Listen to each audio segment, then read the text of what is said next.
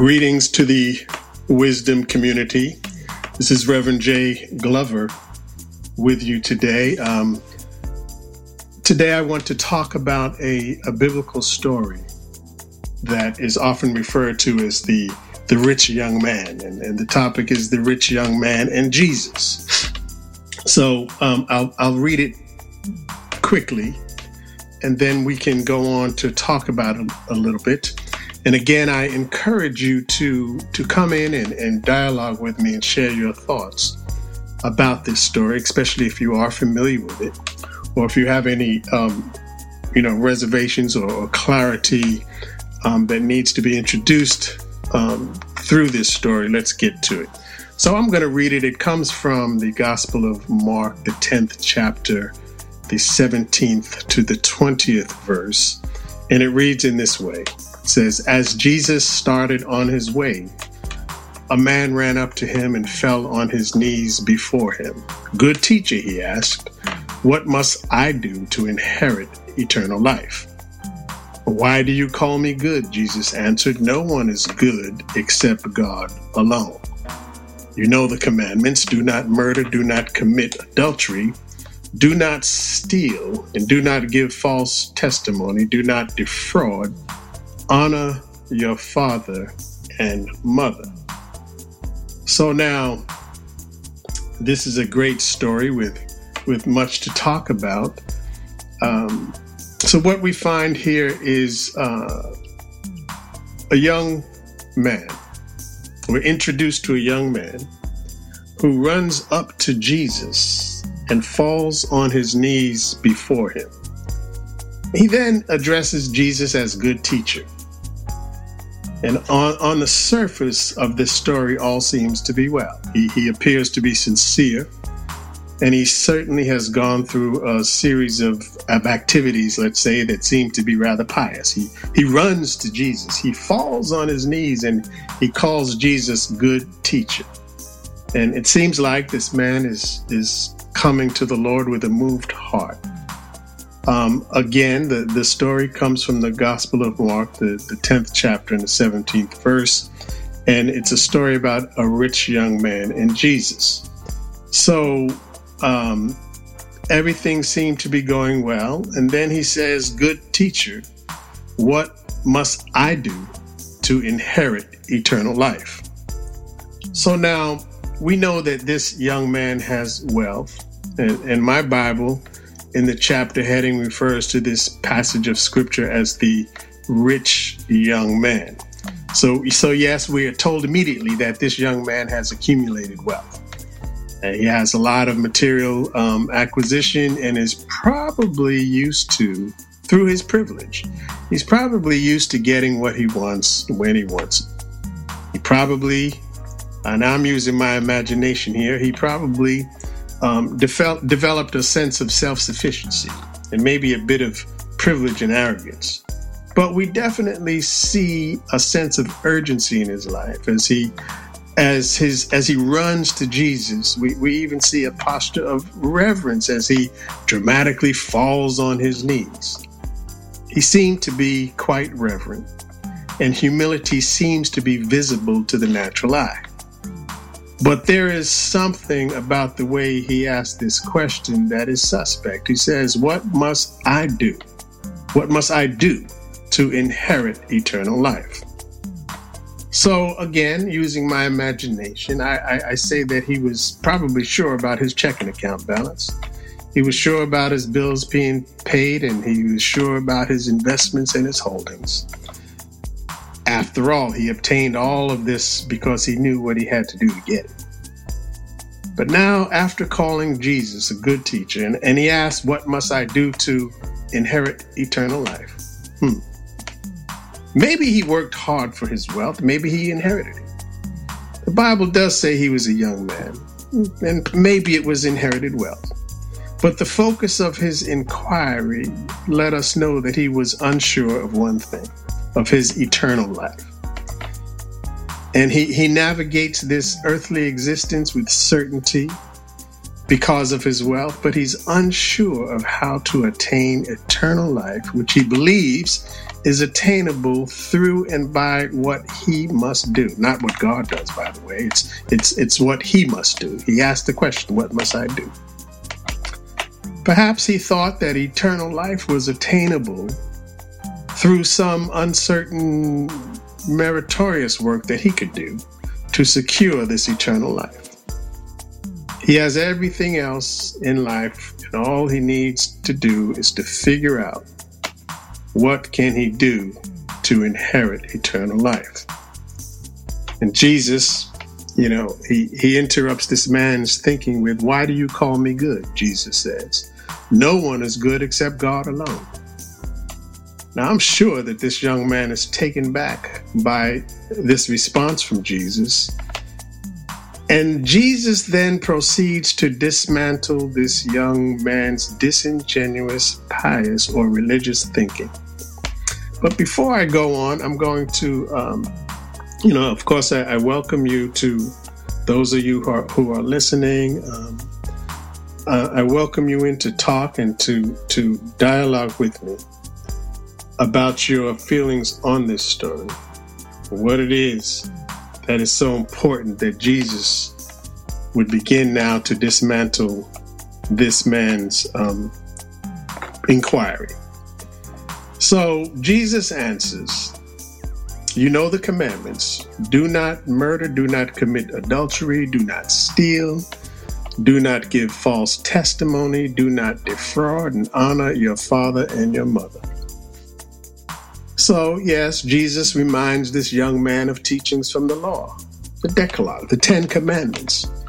But now this young man is on a downward spiral.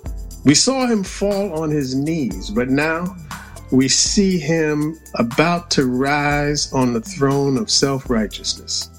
And standing face to face with Jesus, he, he fixes his lips to say, Teacher, he declared, all these I have kept since I was a boy. Now, first we saw him attracted to Jesus when he comes running and falling on his knees and calling Jesus good teacher. So, first we see him being attracted to Jesus. Just like me, I was attracted to this idea of Jesus and wanted to know more about it for myself. But now, uh, when Jesus reminds him of the law, the young man says, All these I have kept since I was a boy. Now, if I see anything in this part of the story, I, I say, you know what? He's actually lying to Jesus because, because we know that no one is able to completely keep the law. The law was unkeepable, as they say, um, and it was sent as a teacher. So I have a good reason to doubt the, the veracity of this young man's statement. You know, we have we have biblical teaching that tells us that there are none righteous and that all have sinned and fall short of the glory of God. But what I really love about this encounter right at this point is that Jesus, we know he's omniscient. That means he God knows all things. Jesus knows all things. And and we stand before God in all of our transparency. Why should we dare to think otherwise? After all, we, we don't get to hide anything. But Jesus didn't respond to this young man by telling him, you know, you're a liar, you're unable to keep the law. He didn't tell him that this claim to keeping the law was a lie birthed in the sewer of self righteousness. The Bible says that Jesus looked at him and loved him. So, first, we saw him attracted to Jesus, we saw him lying to Jesus, and now we see him being loved by Jesus. Now, don't forget. Now, I don't. I don't intend for this to be a preaching platform. You can come in anytime and share your feelings about wealth and God and and you're holding on to wealth, or perhaps what it is about wealth that is good or not good. Does it draw us away from God, or does it? Can we possibly possibly be drawn closer to God by using our privilege to the glory of God. So instead of Jesus calling this young man a liar, which he did not do, he looked at him and he loved him. he didn't offer any condemnation to the young man. He looked at him in his eye and loved him. Jesus saw him in the middle of a lie and loved him anyhow. Praise God for that. So this reminds me of the scripture from Romans that tells tells us that while we were yet sinners, Christ died for us. So the love of God was not withheld from this young man. And even though the, the man as, as pious and prideful, as self-righteous and manipulative as he was, Jesus looked at him and loved him anyhow. He goes on to tell him one thing you lack, he said. Go sell everything you have and give to the poor, and you will have treasure in heaven. Then come and follow me. Now we get to see. Well, let's see. So far, we've seen the man attracted to Jesus. We've seen him uh, fall on his knees. Then we saw him uh, inquiring of Jesus. We saw him actually lying to Jesus. We saw him loved by Jesus. And now we're getting ready to see him walk away. Because of this, Jesus told him, Go sell everything you have and give to the poor, and you will have treasure in heaven. Then come follow me. Now, this text can be exploited in many ways, and I hope somebody's out there listening that can bring some clarity to the misperceptions around the story. So the Bible says that at this, the man's face fell. He went away sad because he had great wealth. So, in answer to this great question of what must I do to inherit eternal life, Jesus responds with a great answer that that targets and exposes the man's own idolatrous affair with his wealth. The answer given by Jesus reveals what we refer to as a disordered attachment. it reveals the man's attachment to something that occupied a place in his heart that only God should have. Jesus tells him to get rid of his wealth and to use it for a char- charitable act. He tells him to distribute it to the poor. Now, I must say that wealth doesn't have to be an idolatrous thing. This was this young man's problem. You know, having money is one thing, but when your money has you, instead of you having it, when your money has you a slave to it, then you are in trouble. So the man was unable to detach himself from his wealth, and he rejected the invitation of Jesus and he walked away. So, in this young man's mind, he concluded, Jesus, you have gone too far. I can't accept your proposition. I can't cannot accept your invitation. I cannot allow you to have a place in my heart over my wealth. So today, you know, again, I, I would suggest that accumulated wealth is not the problem. However, there are many other things that can stand in the way of our complete surrender to loving God. For some of us, the the accumulated wealth is a problem, and and the way we go about the chasing after this wealth, if we don't have it, is another thing that can keep us frustrated and and and turn us away from God. I mean, you know, you, we hear stories and teachings that um, you know money is the root of all evil, and the, it, it's not the money that's the root of all evil. It's it's how you use it and how you get it, and what you're willing to do to to earn money? Are you willing to, um, you know, steal and, and murder in order to get money, or, or, can you earn money some other kind of way? And then when you do um, achieve uh, some wealth, um, what do you do? Is it all for yourself or for new, new toys, or are you willing to uh, work towards the betterment of humanity out of your privilege? So, um, you know, this story kind of ends. It says Jesus looked around and said to his disciples, How hard it is for the rich to enter the kingdom of God. and the um, the disciples were amazed at his words. And Jesus said again, "Children, how hard it is to enter the kingdom of God. It's it's easier for a camel to go through the eye of a needle than for a rich man to enter the kingdom of God." But the good news today is that we don't have to allow wealth, the pursuit of wealth, to keep us uh, to turn us away from God.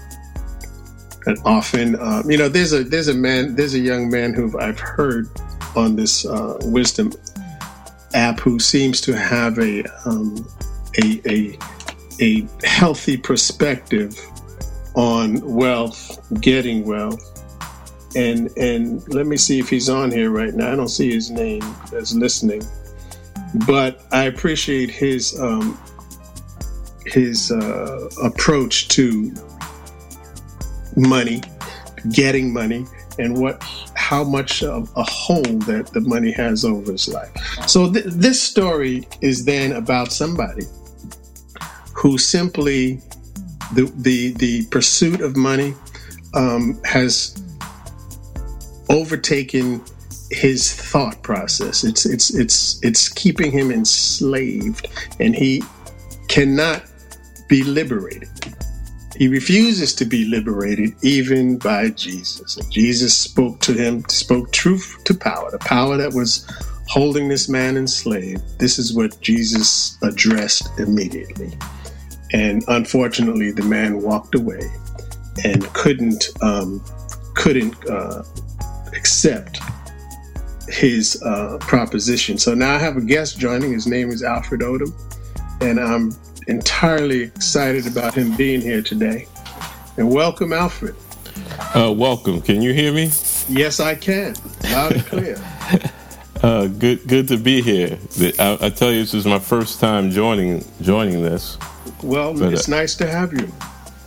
Um, I heard you talking, and I saw the topic, and I think you, you know, hit certain things and, and hit it home uh, I, I think with this rich young ruler, I'm not sure of how much of the background we have, but the, the story that I see, you know, he focuses on what do I need to do, and he talks about, well, I've kept the commandments, and you you briefed on that. But when he's told to sell what he has, I, I think it speaks to where he saw the riches, because it, it starts out him being a rich man, so you know he has.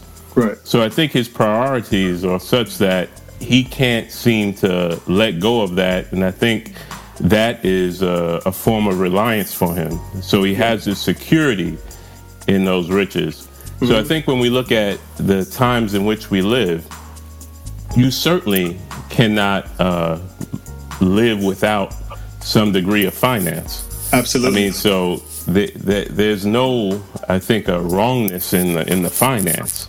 Right. I think it more so has to do with the perspective and where you put God and your reliance on Him. Absolutely. So if you're acquiring the wealth and that is where your security lies, that can be taken away from you because mm-hmm. it's just as quick as you can get it. Uh, it can be stripped away from you by circumstance.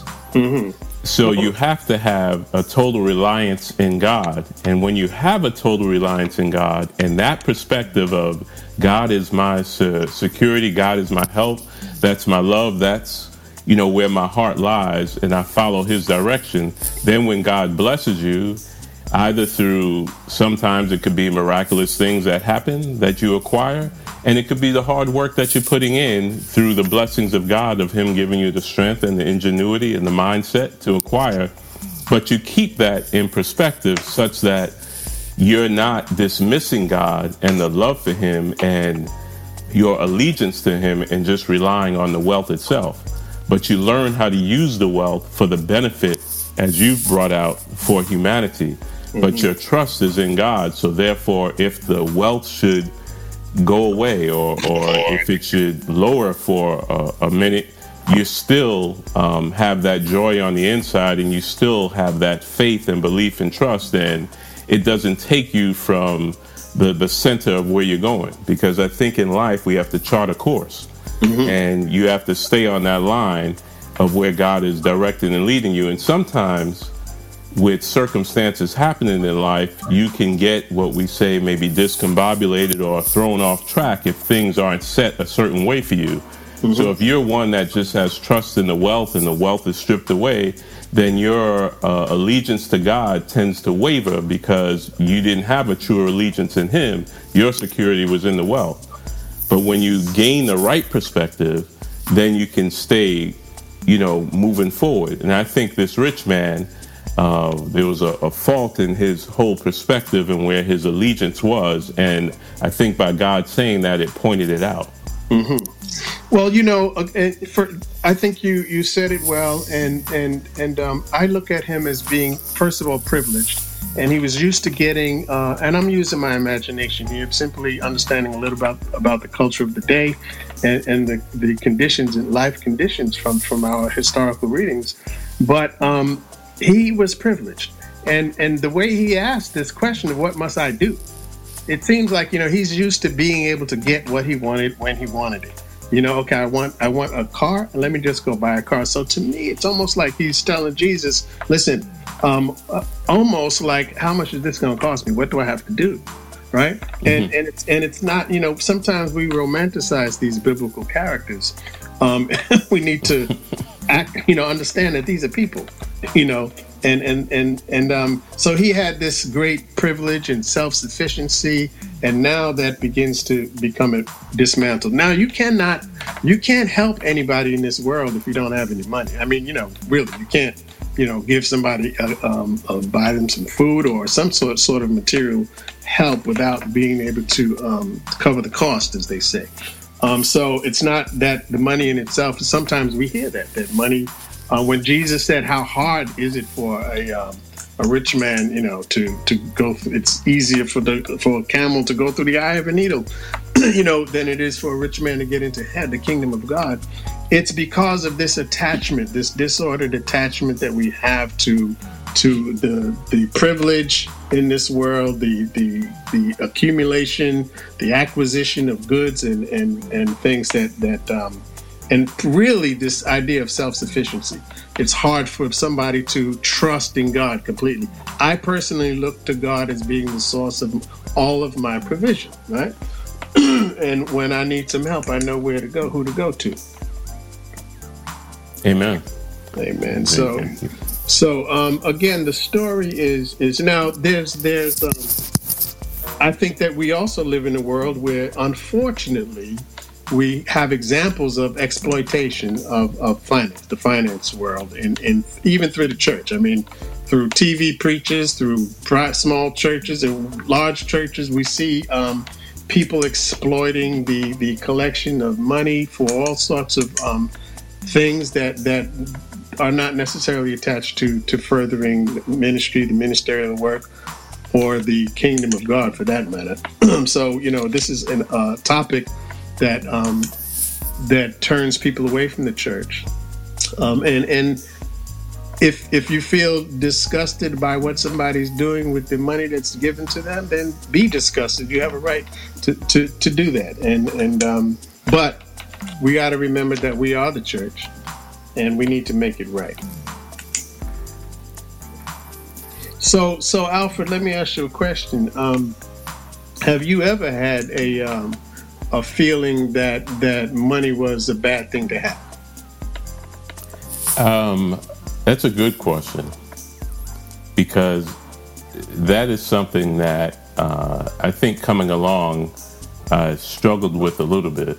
Mm-hmm. Um, and I probably should say a lot bit, you know, not the correct, uh, most correct English there, but just to make the point that growing up, you hear, at least me growing up in, in church, um, I've heard a lot about uh, money and uh, evilness, and you don't necessarily hear it in the context of that. Okay, it's it's a necessary thing, but you hear it more in the context of the struggle that you may have with it, or you um, the person that has is almost looked at um, like something is wrong with them. And it, it's not necessarily that it was always presented in a way where it was hit head on, but it was like the subtle messages or the subtleties in the messages that gave you the, the mindset that you're not really striving for the, the top there. Because people will talk about money and they will maybe romanticize or talk about people that have a lot. But right. when it comes to the, the teaching sometimes that I found in, in, in church, it wasn't always pushing the person to have the most or, right. or, or to do very well. Now, in my home, my parents talked about doing well, but when you balance that against sometimes what you're hearing in the church and the messages, um, it could give you mixed signals. And it okay. wasn't until, sorry. Let me just say this: you've got like a minute left, and, oh, and what, sorry. I, what I want, no, what I want you, no, what I want you to do though is I know you said this was your first time coming onto this app. I want you to come, just call back in, just come back in. Oh, okay. When your time runs out, just come back in, and I'll, I'll let you back in because I think you have something. You said something there. Um, oh, okay. Um, so in, in another minute or so, it'll cut you off and just come back in. Um, so, and you know, so not only do we have these poor teachings or poor approaches, but we have some really bad examples of the exploitation. You know, like these. You know, I think that the the question is, does your money draw you close to God or draw you away from God? And I think you have to have a good foundation as far as a relationship with God and keep the money in the context of you need it and what good are you going to do with it. But God is first. So God teaches you to be excellent. And I think we should operate on a frequency of excellence. But you have to have God first and follow what God has for you to do. And I believe the money will follow. And mm-hmm. it's what you do with it. So you right. do need it. Right, absolutely. Absolutely. So I think you just cut off. I want you to come back in. Um, again, you know, I can't um, I can't um, dismiss the fact that we've had some really poor examples that have turned people away from the church. People that, and I don't have to call any names, but you know, we all know that there are people who who fleece the flock, as they say. They call them pimps in the pulpit, and and this is a bad thing. It, it stains the, the church. It stains the um, the the ministry of the church. The, um, and and we need to remember that we are the church, and, and we need to to make it right. So, um, you know, with this this story, this young man, he was unable to to liberate, to be liberated from this attachment to material goods and and you know I, when I watch television today and listen to some of the religious programming, um, you know we're we're, we're promised this this wealth around the corner by some some circles, and um, and I think that this is a, a distortion of the gospel. I think that um, if you go, if you pick up your Bible and think that God wants to make you make you rich, and that's the end of the conversation, that you have all the toys in this world and live this luxurious life. I think that's a, a, reductionist view of what the gospel is. Now, of course, there's prosperity in the gospel. Of course, God will prosper you and bring bring um, uh, give you some wisdom on on how to achieve, uh, get wealth and how to keep it and how to use it. But um, if that becomes the primary goal of your relationship with God, I think that's problematic. Um, I, I would agree with you. And when you read certain books that talk about wealth and you look at the, the scripture itself, scripture does teach excellency in what you do. Um, mm-hmm. Because we should approach everything we do in excellency. And when we talk about the wealth, the wealth isn't always something that you're just striving because I want all this money and I want to live on a house on the hill. No, the wealth comes with service. And scripture teaches about being of service. And, and when you, God has placed a, a particular talent or uh, something in you to do a specific task, um, you service is, is a big thing when we talk about what you acquire. So if you have a talent or a task at hand, it's usually you serving well in that that is going to uh, bring those blessings and, and bring that wealth. And you do need to have in order to help someone. My dad once said about you can't charge someone else's battery if your own is weak. Right. And I think you alluded to that concept. Right. So we have to remember, I think, service, mm-hmm. uh, operate on a frequency of excellency, mm-hmm. and keeping God first. And when you do serve and keep Him first, and it's and have a concern about humanity and what happens, that wealth will follow you, and it's a matter of what you're doing with it, and that you're blessing others with it. In addition to yourself being blessed, but you're blessing others. There's a purpose all behind it, not mm-hmm. for you to hoard it somewhere in a corner.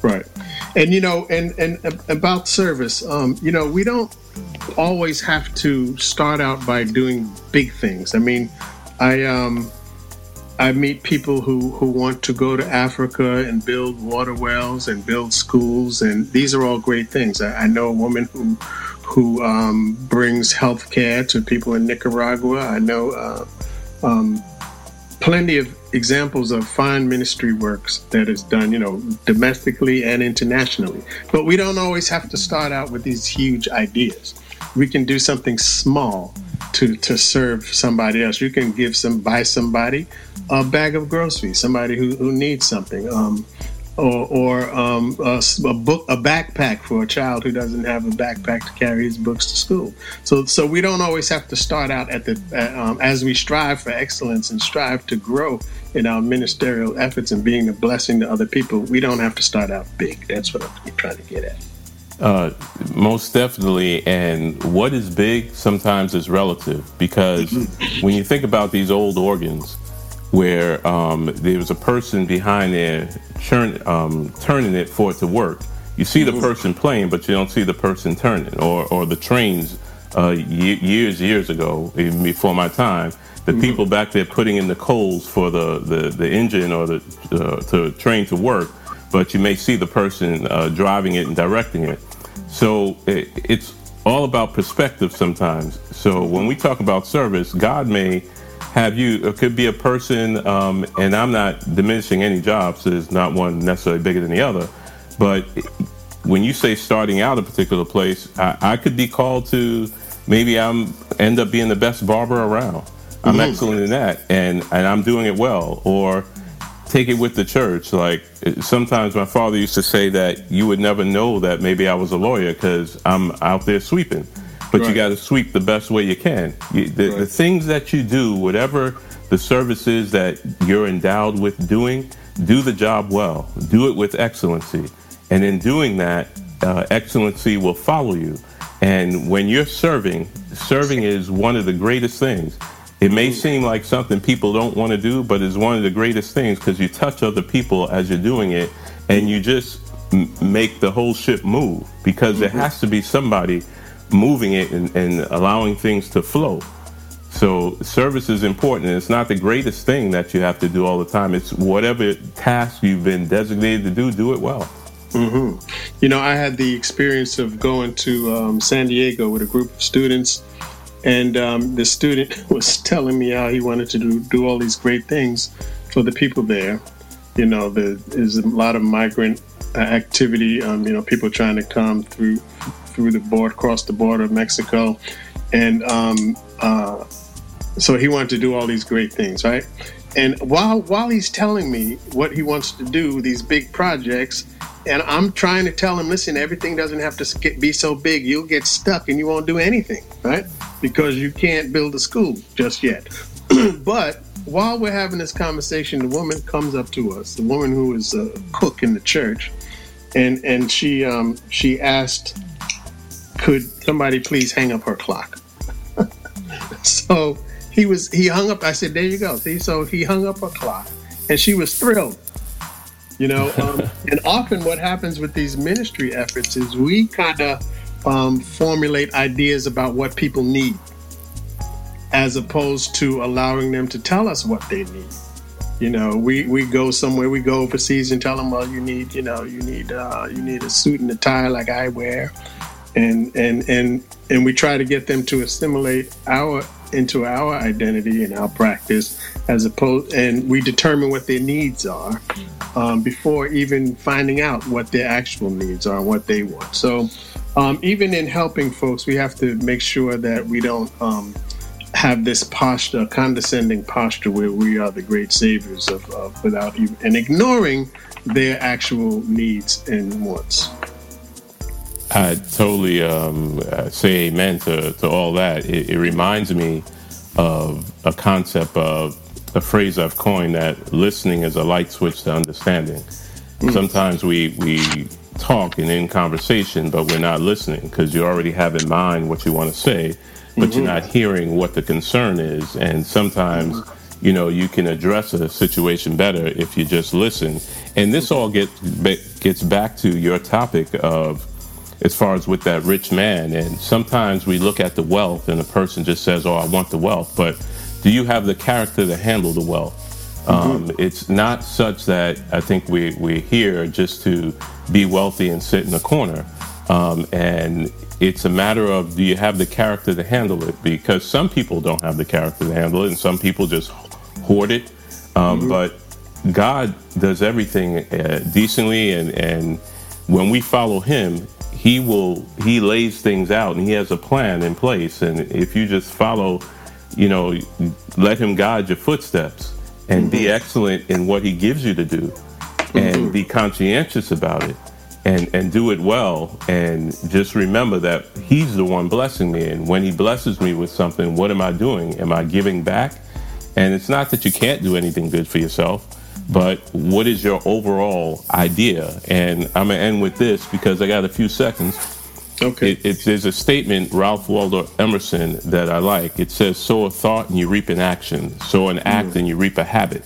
Sow a habit and you reap a character. Sow a character and you reap a destiny. Everything works in, in order.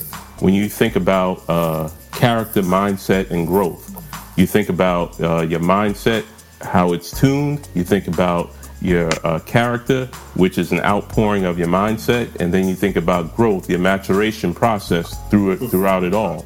And when those things flow together in the power of God and surrounded by His righteousness, then I believe that wealth will flow in line with how God wants it to be for you.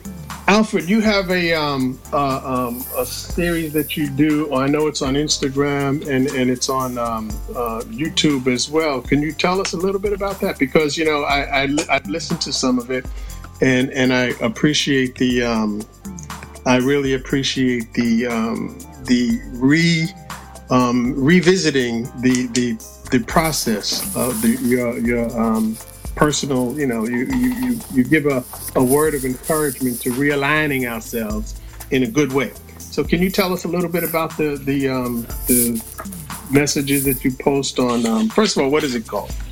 Um, there's a YouTube channel I have called Take Time with Your Mind. Mm-hmm. It's called Take Time with Your Mind, mm-hmm. and there's different playlists on that YouTube channel. And the playlist you're referring to, it's called um, positive thought of the week. Right. So in these positive thoughts, they're only maybe a, um, between a minute and two minutes. The most maybe three minutes and something. Right. Um, but it speaks to the I think the different things that are necessary to channel your mind and when your mind is right, then your character can get right. And mm-hmm. it's those things that I think are necessary when you talk about aligning yourself to walk in the way to see the best of yourself. And God wants to see the best out of us. I believe mm-hmm. God has placed the gift in all of us, and He wants to, to see that come to fruition. So you have to align yourself uh, properly in order to see the best out of yourself. So there's a book that I just did called Unleash the Greatness Within You Nuggets mm. for the Journey. And it speaks to those um, positive thoughts that I put out there and it's you could read each chapter isolated. It's only maybe a, a page or two or three pages for each chapter, but right. it just speaks to uh, doing the things necessary to get yourself the line right and to pull, pull out of you what God has placed there, and to be excellent in what you're doing, and to basically show yourself to the world um, your voice, and your voice is that gift that's within you. Right. So what I like about the thing that the the uh, segments that I've heard that you did was that it, in, in reminding and going back to this scripture when Jesus said um, when the, the young man tells Jesus, "Oh, I, all these things I've kept since I was a boy." Now the question is, what are we keeping that that stops us from actually loving God uh, with excellence? So. Um, you know, it's a, your your talks for me are a um, source of liberation Um, and the, the, this young man in the story refused to be liberated. And and um, what I like about your segments are uh, that they give actual guidance and thought for a person to sit down and quiet themselves and, and meditate on what you're talking about, in uh, in uh, with the goal of of being ultimately gaining some notion of liberation from those things that we keep that keep us from our most excellent self. I appreciate you saying that, brother. I mean, that um, just thank God that you draw that from that, and to God be the glory with respect to that. Uh, yeah. I just yes. thank Him in that regard. And I also noticed that you, you, you know, for your personal experience, um, I noticed that you did this weight loss thing, right? And, yes. and it was a trans, transformational um, uh, moment in your life. I don't know how long it took. I mean, how long did it take you to lose all that weight? I want to say from last July up until, um, and it's not even July again yet. So wow. we're talking probably like nine month period. Right. Wow. Um, wow. Wow. And and that was a, a journey, but it, it, speaks to the things that I talk about, and I thank God for that because I could. I, as I'm talking, I often tell people sometimes you got to preach to yourself. And when I say I use the word preach, Amen. I use it in quotes because Amen. I don't mean you necessarily give yourself a whole sermon, but sometimes right. you do have to talk to yourself. And the Absolutely. same things that I'm uh, speaking that God gives me to say to others, I listen to it when I'm on the way to work, you know, mm-hmm. and it mm-hmm. helps me on a, a, a, daily basis. I'll just let the playlist run and I'll listen to it, and it, it, helps me. When I when it came to this weight loss, I had to channel my mind. I right. saw the picture because I often talk about if you can see it, it can happen. Amen. So I saw the picture of what I wanted to look like, mm-hmm. and then I just tuned my mind into that's where I want to get to. And then I started eliminating certain things. And I started, because when you do certain things, you start creating a habit of where you want to get right. to. And right. uh, like that statement, you sow an act, you reap a habit. Um, and then I have to look at the food differently, you know. Um, but now that I've done that and, and still working with it, mm-hmm. I say to myself, you know, what is it that you can't do? And not that that's the only thing I've done, but it's a, a big accomplishment for me that because it helped me be healthier and I right. just felt better. And, it, you know, it just was a wonderful thing for me. And I thank God for that. Right. So I thank you for bringing that up. Well, I bring it up because, you know, this young man in the story, he had a disordered attachment to his wealth, right? And his property and his his his uh, his attachment to it was was perverted and and so your weight loss was you obviously you had an attachment to something that was keeping you your weight above where you wanted it to be right and Correct. and and uh, an attachment to uh, maybe the way you ate the way you exercised whatever it was um, it wasn't working for you but but the good news is that you um, you realigned your thinking right yeah um, you may have heard something from somebody i don't know what inspired you. Uh, what was the inspiration? Well, one, I uh, I'm gonna be totally transparent here, as I as I seek to be. One, um, I just saw myself and I said I was getting tired, and you know I was sitting more in the office. I wasn't running up and down the courthouse like I used to, and I just you know didn't feel the same. And I know I said this is this has to give, you know, and right. I, I, still didn't crank it up, but I knew it had to give. And then, you know, uh, I'll tell you, God has you know blessed me to meet this young lady.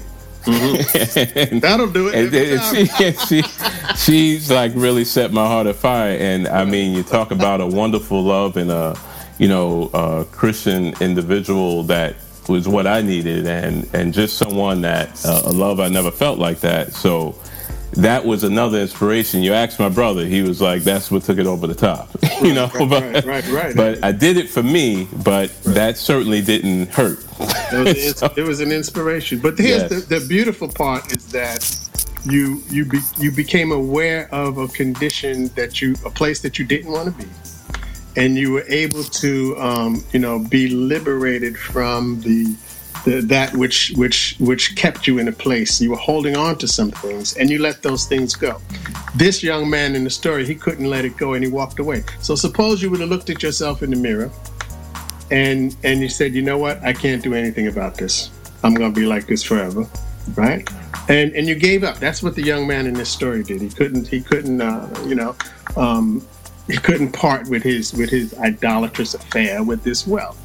Um, so I, am happy for you that you found this this um, the motivation to be liberated, and actually you actually did it. I saw your picture, man. You're looking rather GQ-ish, as they say. you know, I tell you, I believe we all at some point are faced with that type of issue, and mine was uh, on the weight loss level, but of course faced with the issues on other levels. So when we talk about this young man and what he had to be able to part with or either put in perspective. And who says he would have had to part with it forever? Right. It's just right. that, you know, that was the question posed to him and the, and the commandment given to him. Mm-hmm. But we, in order to uh, draw the best out of us and to allow that gift to be utilized to God's glory that's in us, sometimes mm-hmm. there's things we need to do to get at it. It's talk. I talk about mining the gold within us, and mm-hmm. in mining that gold, sometimes it it may look like uh, things are getting a little rough, but you know, um, I talked the other day. I talked about how rough roads sometimes lead to beautiful places. Mm-hmm. So that was a rough road, maybe for that young man. Maybe not. It wouldn't have been for someone else a rough road, but he didn't understand how seemingly what looked like a rough road was going to lead to a very beautiful place. Right. So I think that's something we have to keep in life and understand. Right. So, so Alfred, you know, with myself, I um, when I was a teenager, I wanted to be a um, I wanted to be a rock star, with an emphasis on the star, right? And I played guitar, and this was really the the what I thought would be the path in life that brought me peace, prosperity, and happiness. And I achieved some some success in the music business uh, as a young man and um, but uh, it started uh, as you know they you heard the old saying um, you know the, the, well the let's put it this way the lifestyle that goes along with the in the music industry it wasn't doing me any good and um, it was uh, I got to play with a very well known group Grammy award winning group and and I decided that in prayer I decided that, you know what, I will give this up. If God would just give me a job, I will walk away from all of this because I it was it wasn't good for me. And I would um, uh, so people would ask me, why did you quit doing that for this? And for me, you know, that's what worked for me. Um, and I was liberated from this attachment to this stardom um, and, and through the music business, and I was liberated from that, and actually um, now that placed me on a, on a path towards um, peace and, and liberation. So, so you know, sometimes God speaks to us in ways that, like Jesus did this young man, He gave him a course of action to take. But if you don't take it, and and and separate mm-hmm. yourself from from that which enslaves you then you know it's just like the story in the Bible where Jesus raises um, Lazarus from the dead, and then he tells the people around him to take the dead clothes off of him, and they begin to imagine that unwrap him, the you know the things that had him wrapped up and held tied down in death, right? You know, they, they wrap you up when, you, when you die. So they, they he told them to take these dead man clothes off of him, and that's what that's what your um that's what your talks do. They they are helping people to take the dead man's clothes off, and and and mm. and um, and and realign their thinking and and and embrace the invitation from God to towards excellence and wholeness and peace and prosperity and all of that with a right mindset. You know, mm, that was. A, I, I think I, I, I like the way right you put there. that. Yeah, I like the way I like, I like the way you put that. Take the dead man's clothes off. Oh, yes, yes. You know, there's there's a there's a um, young lady. Her name is Brianna Cakamese. She has a YouTube channel that she just started not too long ago called Self Discipline Starts wow. Now, and she's a young girl, um, young girl, but she really um, I think hits home at the self discipline. Mm-hmm because when we talk about um, drawing the, the best out of us and being in the positions that God wants us to be in and following God. And we know it takes prayer and the Holy Spirit working within you. But understand that it, throughout all that, you know, your your mind is a big part of where you are, and you do have to teach yourself uh, discipline.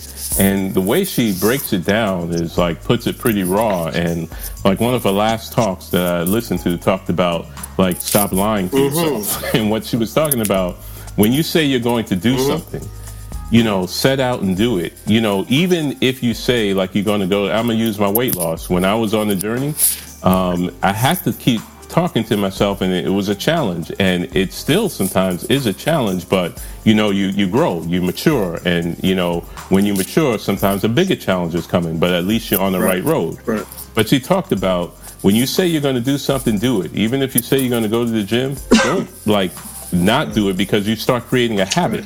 And your mind feeds on that habit. So if you say you're going to go and you don't go then the next time it's like your mind yourself doesn't even believe right. it's, it's, about integrity. So if you, yeah, so so go for five minutes, go go for two minutes, but go. So um, I, I, think that's a, a, big piece. Also, I just want to uh, raise her YouTube mm-hmm. channel and uh, tell people about the self discipline. Like it on this journey, you have to be true to yourself, and it, and it takes some work, but through prayer and just you know taking a step forward you know, you can do these things. And like this rich man didn't understand that he had to part with that in order to see the great the greatest thing. But yet he was his mind was clouded on what he saw right mm-hmm. there. So sometimes it's a frame of reference and perspective and you have to have that faith and trust that if God says go forward, if the, the word says go right, then you got to go right in the and the uh, the joy is in going right. It's not just because you're comfortable. Right. Sometimes you have to get out of the comfort. Right. Well, you know, the Bible in, in and of itself, the whole story, the love story of the Bible, as they call it, is it invites us to a place that requires a response from us. It's not just, you know, it's not just for us to um, to have this theological, intellectual um, uh, rendering a reconciliation of who God is, but we're, we're, we should be led to a response. So you have to do, and that that's I kind of guess that's where the word disciple emerges from the discipline part. you know, mm. and and, and mm. I'm not just talking mm. about a set of rules of do's and don'ts. We, we've we've we've created a, a reductionist view of what it is to be a Christian by oh you can do this you can't do that if you do this you're going to hell and all of this kind of stuff.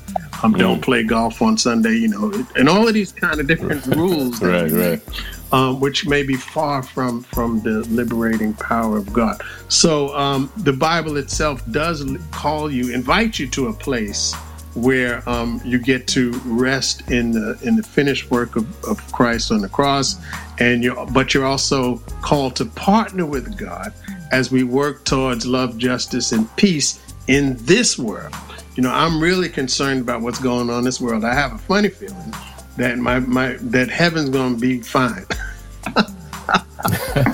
but I'm really concerned with what's going on in this world and how we can be the, the body of Christ, the, the hands and feet of God in this world to make it a better place. And it takes discipline, and, and the, the, the Bible does call us to a place of action, a place that we that we need to respond. So, you know, you had this revelation about yourself. You saw yourself in a certain way and you saw yourself attached to some things that you needed to get rid of.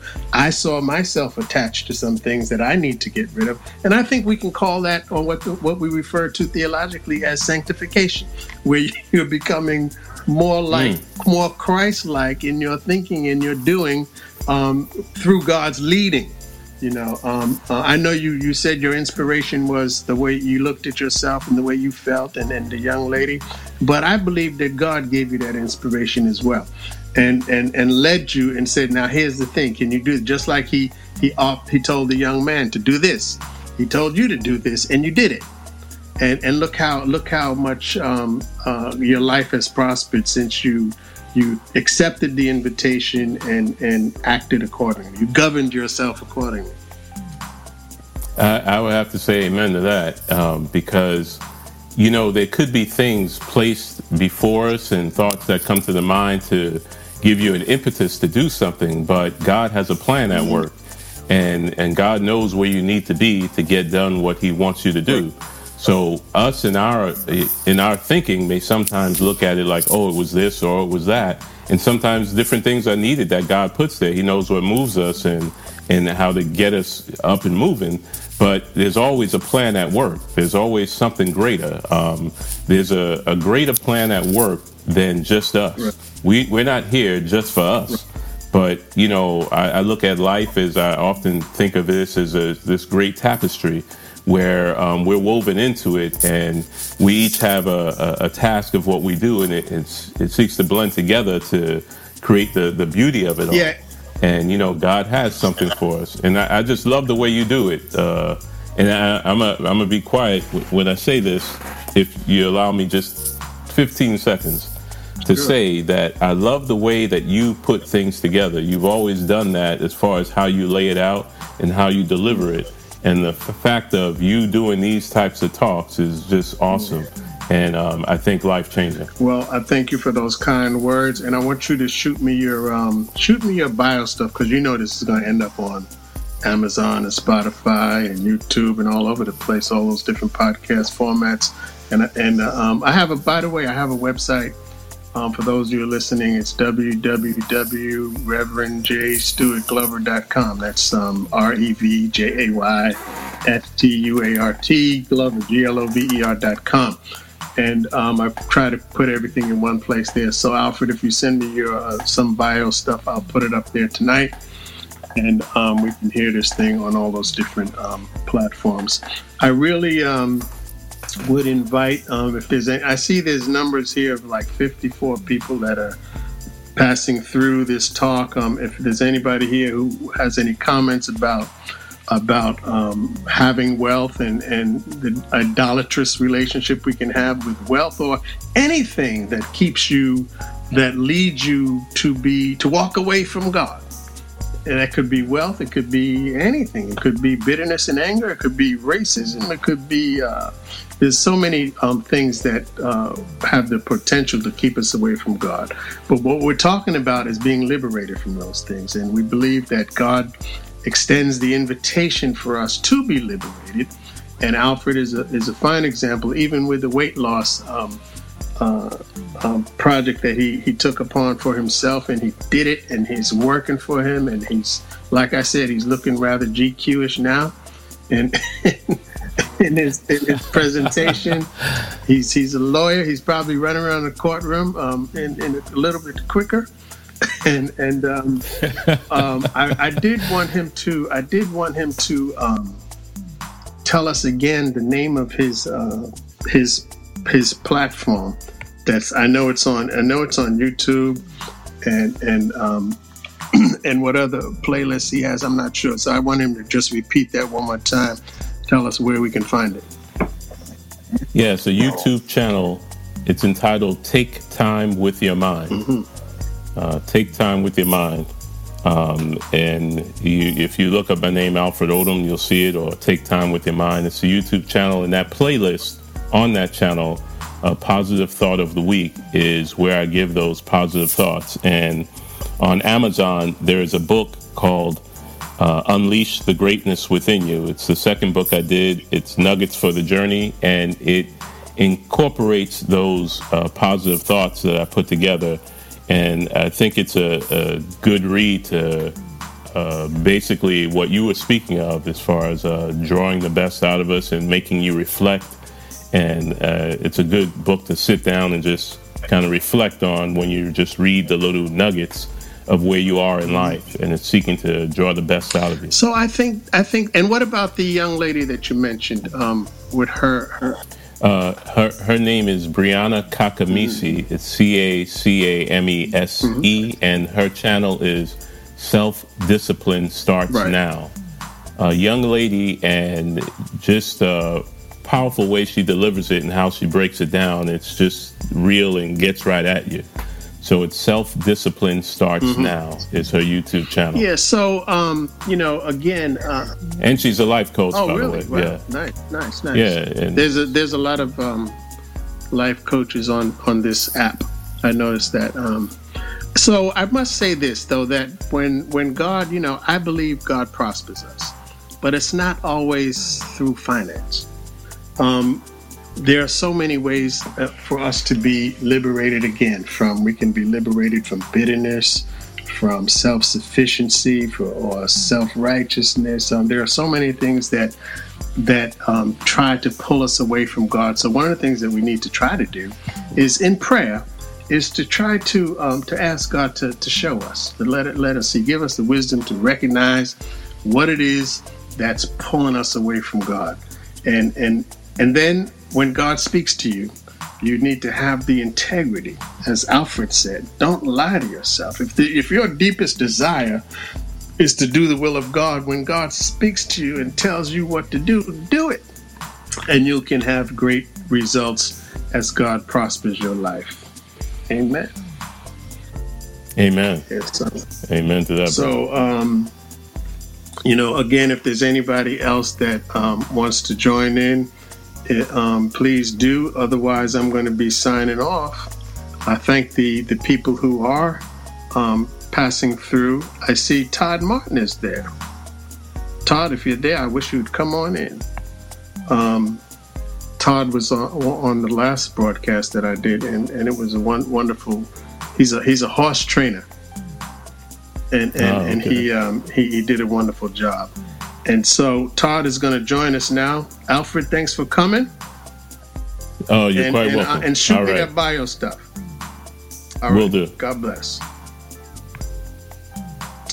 Todd Martin, it is so good to hear from you again.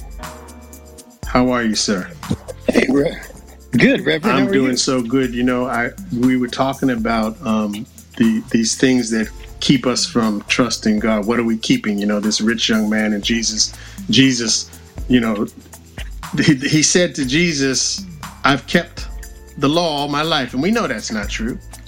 So, so, so, because nobody can do that, right? So, um, you know, right. first the story starts out with, you know, we see this man.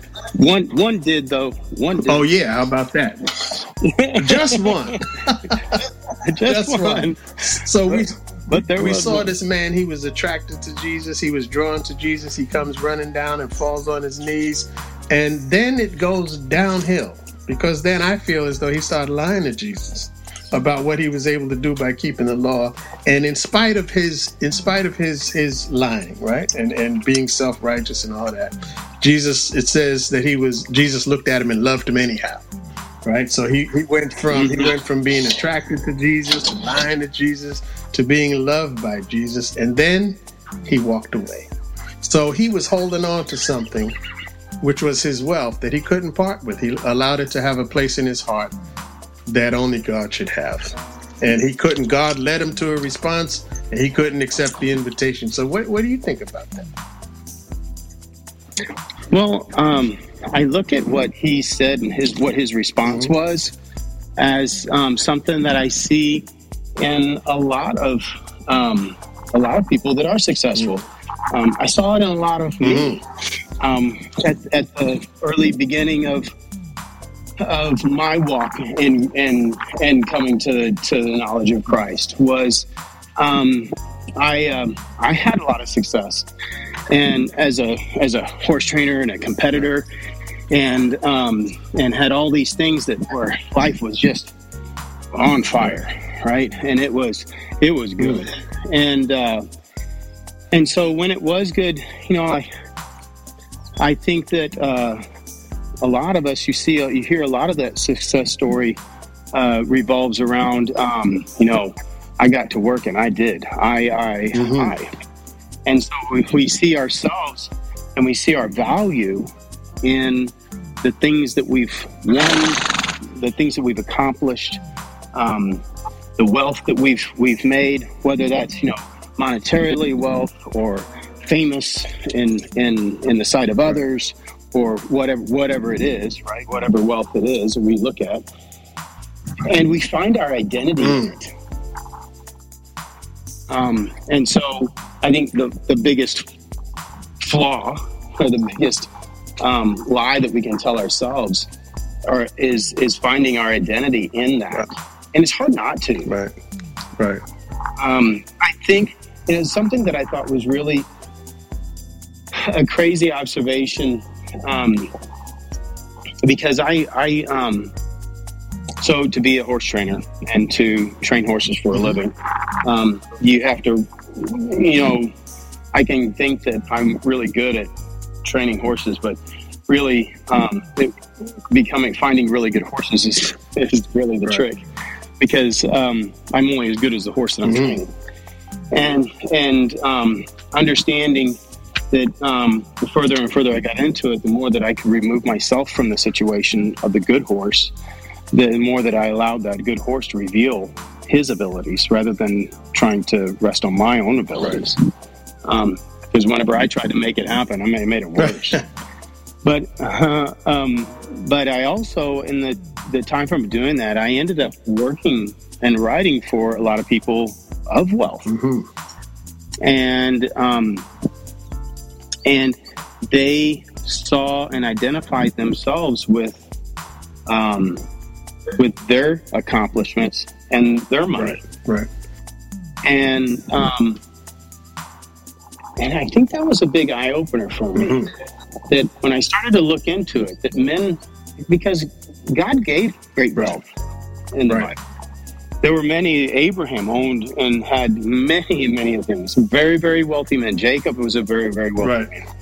Um, but they were, they had great responsibilities. They saw that as not of uh, that great wealth was who they identified themselves mm-hmm. with, but it was it was a great burden right. That came along with mm-hmm. it. Um, it's the to whom, whom much is given, much is expected. And not only were they responsible for that money, but they were responsible for all those families and leading all of them. It was truly uh, uh, uh, one who had to lead from a selfish point of view, a selfless right. point of view, not right. selfish. Um, and uh, and you couldn't you couldn't lead from that and finding your identity right, in it. Right, right. Well, some of us, some of um, us, you know, um, today, one of the problems that really gets to me is that um, you know we've become very individualistic Christians, and and it's all about how God is blessing me, and nobody go looks beyond their own salvific experience to work towards helping um, the world be a better place. Mm, yeah, yeah. I think there was. Um, I heard it said by Ravi Zacharias once um, in a story that he was telling about um, the uh, when Christ took uh, the coin out of the fish's mouth and said, "Whose uh, whose uh, image is on the right. coin?" And and he said Caesar, and he says, "Well, then give to Caesar what is Caesar's." Right. And and one thing that he said that he said he wished that he had followed up with was, "Whose image is on you?" Wow. And that was pretty profound, yes, right? Then give to God's image is on you. And if he's God's image is on you, then give to God what is God. Right. Amen. And understanding um, understanding that place, your place in that, mm. um, and the responsibility that came along with. Um, I think the hard part about that is it comes with more sacrifice. Right it comes with more selflessness and more burden and continuing to grow right. um, in that understanding. And sometimes that's hard to, that's even harder to do. Well, you know, when, when you mentioned the, you know, and I think we talked about this a little bit last time when we talk about this image of God, and you said whose image is on us, we have to contend with, you know, um, our theological formation, our spiritual formation. We have to rely on what's been told to us as chi- or build upon what's been told us as as children um, in, in the mm. you know family networks and and and now we have the media who's who's really putting out all this imagery that you feel as though that you need to identify and this is what you want to assimilate to and and unfortunately it has the power to to draw us away from the image of God in us and and as we try to assimilate to being something else you know uh, i think that's really something else like we talk about that and then um, i think something that we miss a lot is is what is god i mean like because we want to associate ourselves. We want to we want to find our identity so much, and we can find it in our in our money or our accomplishments. And as men, I mean, like one of the biggest things that as men we find our identity in our jobs. Right. Right. It's the first thing that we ask each other. What do you do? So what do you Right. do? Right. You know. right. like why? Because it's just it's a it's a you know it's, it's it tells me a little bit about you. What's your you know what are you right? And um and when we are looking at all that, we we start to identify ourselves with you know where we came from. I'm I'm a Texan. I'm a I'm a I wear a cowboy hat. I'm a I'm a white male that's 52 years old, and and we even like even our skin colors. That's so ridiculous that that is what we identify Right. ourselves with. And in our in our and where what part of the what continent we came from, and you know all of that, and and then the part that, uh, that is astounding to me is that we don't know what God's image is. Like that, we don't spa- take the time. I think that's something that we lose is that in God's word, He's giving us, in His word and in His creation, He's giving us what His characters are, what His image is, and what His image is that He's laid upon Right. you. Well, he certainly Um, doesn't leave us without guidance. He says, "Love your neighbors," and, Mhm. and I think we fail at that often. Oh, know, I think we fail. I mean, I think we fail at that. So, God, it's not like, um, first of all, when you said, What is God's image? Um, the Bible is supposed to be uh, a source of revelation. Now, we talked last week and you were talking about revelation through nature, and that is absolutely profound and true. But the Bible, in and of itself, the scriptures, are also a, a source of God's self disclosure towards humanity and and he tells us about himself and and um uh and what how we can learn more about God is by spending time with God um through his word through prayer. And as we talked with Alfred through it all we should be led to an appropriate response. Um um, Todd, there he goes. Todd is coming back. Oh, no, this is Jason Kinte. Jason, you know, Jason, if that's you, I'm glad that you came in. I had you in mind earlier because I heard one of your talks. There he is. Jason, how are you? Hey, one of the thousand. Yeah, I heard. Well, you know, I, heard, I, heard, I think I got a, a pretty good um, a sample of, of some things that you said. And the reason why I'm glad you came on, I actually mentioned you earlier in this talk because you know we're talking about um, this rich young man approaching Jesus, and you know in it. Um, in it, we saw that um, you know he he was obviously he was attracted to Jesus. He comes running to Jesus and he falls on his knees and calls him good teacher and all of this kind of stuff. And then he gets around to to asking him, "What must I do to inherit eternal life?" Now we know that you know we can use our imagination to know that he had a sense of privilege uh, in that day to have us, uh, accumulated some sort of wealth. Um, and then Jesus, you know, then he he he Jesus tells him to to um, you know the laws, right? Well, do that, and and and he says, well, this is where it starts to spiral downward for this young man. He says, I've kept all of this since I was a boy, and now we all know that nobody can keep all the law for their entire life, right? So I like to say that at this point, this young man was lying to Jesus. So he, he was attracted to Jesus. He was he was um, he conf- he approached him, and and he he he was now he's he lied to Jesus, and now he's being loved by Jesus anyway. And when Jesus tells him to get rid of his wealth, and and and he he can't do it, and he walks away. So now the reason why I liked your talk, that bit that I heard was that you seem to have a um, a healthy perspective on getting wealth and and um, being liberated from a disordered attachment to the wealth. Can you tell us something about that, Jason? Oh yeah, for sure. You're absolutely right. Um, I I think that I'll say even from the beginning, when he said "good mm-hmm. master," right? And I don't. I'm a, a Bible reader in English, and I could probably read it in French, but I didn't learn all the Hebrew and uh, Aramaic and mm-hmm. all of that, right? But but in the translation, I have uh, I have my first Bible from December first, nineteen eighty six. That was just New International mm-hmm. Version and regular English. But even I've read it in the King James and, and everything. I don't think you have to say "Wherefore art thou" to understand Absolutely. it. But whatever it was in terms of good master, the fact is he didn't know Jesus was actually mm-hmm. perfect he didn't know. He just thought he was a mm. teacher, right? Because nobody knew. It says later in scripture, like, "Who do men say right. that I am?" So even his disciples, right. right? It was it was a wonder if they even knew. So and only Holy Spirit mm-hmm. revealed that to them. So then he couldn't have known. So if he's going up to Jesus saying, "Good Master," I think he was a right. suck up. Right. Yes. Right. Because I think he just go up to teachers that seem like they got a lot of wisdom and stuff, and he just goes up and sucks up.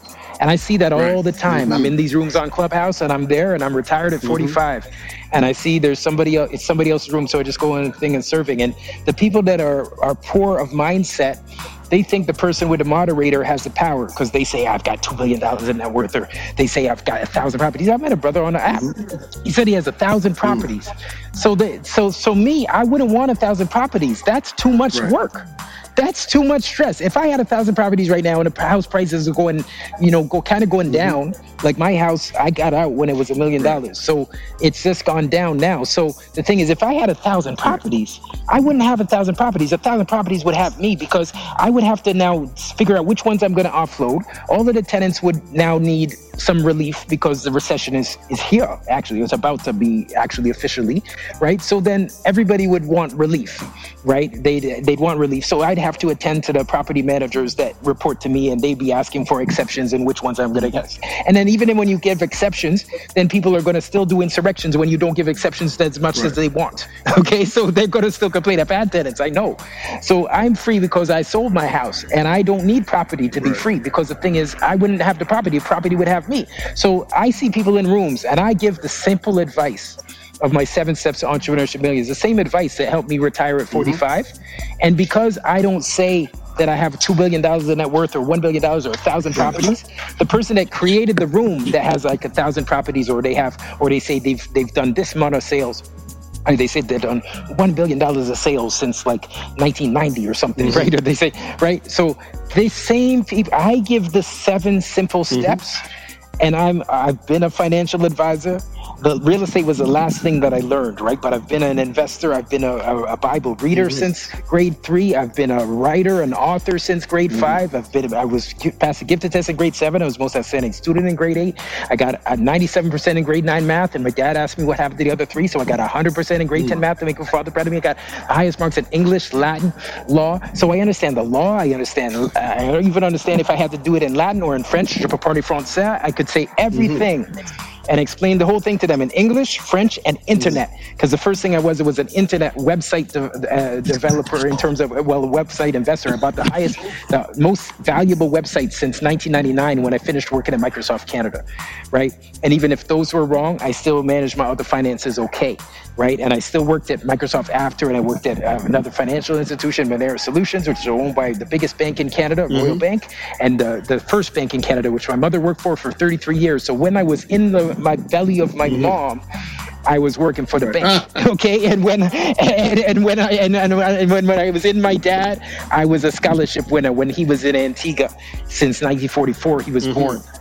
And my dad's parents and my mom's parents, they probably had intelligence. So I apply all my godly mm-hmm. intelligence mm-hmm. from reading the Bible and everything. And I say, this is the 7 mm-hmm. steps. And the people crawl over me mm-hmm forget about me and they suck up to the person that has the green moderator right. badge that says they and it's the same advice. But here's the thing I like about your testimony and your story is that you first of all, I'm gonna propose right now to the listening audience that this this in the the gift that you got, the, your inspiration came from God to liberate you from being enslaved by properties and and over you know too much wealth and and not and and you becoming owned by these things. So god gave you the the gift to be liberated but you had to partner with god. You had to do something. The bible in in itself calls us invites us and calls us to a response. It's not just now you could have sat there with all this inspiration and you know just sat there and did nothing and you'd still be working so so I so you were you know you were um you were inspired, but you acted on the inspiration, and that's what I'm getting at. This Amen. young man, Amen. I went to the psych ward Yeah, first. There you go. Well, see, you know, this young man, he um, he couldn't uh, he couldn't part with his um, with the proposition. He couldn't part with his stuff, and he couldn't take the uh, with his privilege, and he didn't want to rechannel it into into a positive way. And I don't. I, Jesus probably would have let him keep it if he would have just been not so enslaved by it. So Oh, yes. Not only that, this is the way I tell it, and this is all conjecture, Mm-hmm. but what I'm saying is Jesus would- said, sell, sell all you have and give it to the poor, and you'll have treasure in heaven and come and follow me. I think if he sold all of it, right, and gave to the poor and showed that heart of obedience to get rid of it. And remember, and I also I make it better because I say he could have had slaves mm. too. Okay, because the thing is, they had slaves then. It wasn't a race thing then. It wasn't a dark skin thing then. There's slaves were just you owed somebody money, you couldn't pay it, and you worked for seven years or you worked for less time to pay off the debt. So he could have had Right. slaves because he was wealthy, right? So the thing is, if the person can't pay the debt, you they work for you for a while for free to pay off the mm. debt. So he could have had slaves. So he didn't want to give it. But if he wanted to give away everything like that and just follow Jesus, then you don't know what it could have happened because the thing is if you give away everything and obey god right then you follow him you get even more it's just different right? So he could have followed jesus and then next thing you know jesus takes him and uh, well, in that day yes they ended up dying but look we would have been talking about him like peter. We could have been talking about him like like uh, the tax collector Right. matthew. We could have been reading about him. He could have had his own book think about that isn't that much better Right, yeah, absolutely. So he he he he refused the liberation. He refused it. Um, you obviously, um, you took the invitation. I believe it was God inspired. You acted. Oh yes, God did it because I realized that everything that happens when you get saved, when you really understand who God is and that He created you and He has a plan for your life, you can look back on your life and even the the mistakes you make, they get replaced like sifting sands. A prom a rapper that used to I used to uh, a gospel rapper in Toronto named Promise. His he has lyrics. It's not exactly this, but I, it's inspired by him. I give him credit because it's I don't have to take credit, but in, in, in the end of the day, it was God inspired him to write something, and then I kind of modified it. But he says God takes mistakes that people make and makes a masterpiece, right? So when you realize that God planned everything, God planted that first Bible into Gideon's hands mm-hmm. and and told them to come to my grade three class and say that if you read a little bit of this book every day, God will bless you. But he planted me and my family. My parents were already bringing me to church. He created everybody like that. And when you accept him, you understand why he made you who you are, where you are, mm-hmm. and then you can soar and live your God given dreams and give him credit. Well, Jason, I want to thank you for coming. I'm going to sign off now. Um, I want to thank Jason, Alfred Odom, and Todd Martin for joining this conversation. And and I um, I hope, Jason, that we can connect our paths cross again in the, in the near future. Um, I think you have a uh, you give a wonderful path to liberation, and people should stop and listen um, because that's what we should strive for. We don't want to be owned by our stuff. we want to own some stuff and and and have uh, God in front of our lives. Um, I thank Alfred and Todd Martin again for coming out. And the good news is that God is able to liberate us, and but but from our stumbling blocks, and God is able to free us from that which holds us back from from completely surrendering surrendering to God. God is the God of liberation. So, but it requires us to partner with God and and and act. The, the Bible should lead us to a, and the Holy Spirit should lead us to a response, the one that's led by God. And in doing so, um, we will be prospered. Not so that you just get the bigger house or the the shinier car on the hill, um, so that we can be the uh, the arms and the legs and the feet of, of God in this world to make it a better place. So until uh, next time, I'll come on again next week. Try try to be on the same time as now. Um, God be with you and God bless you. Thanks for coming by.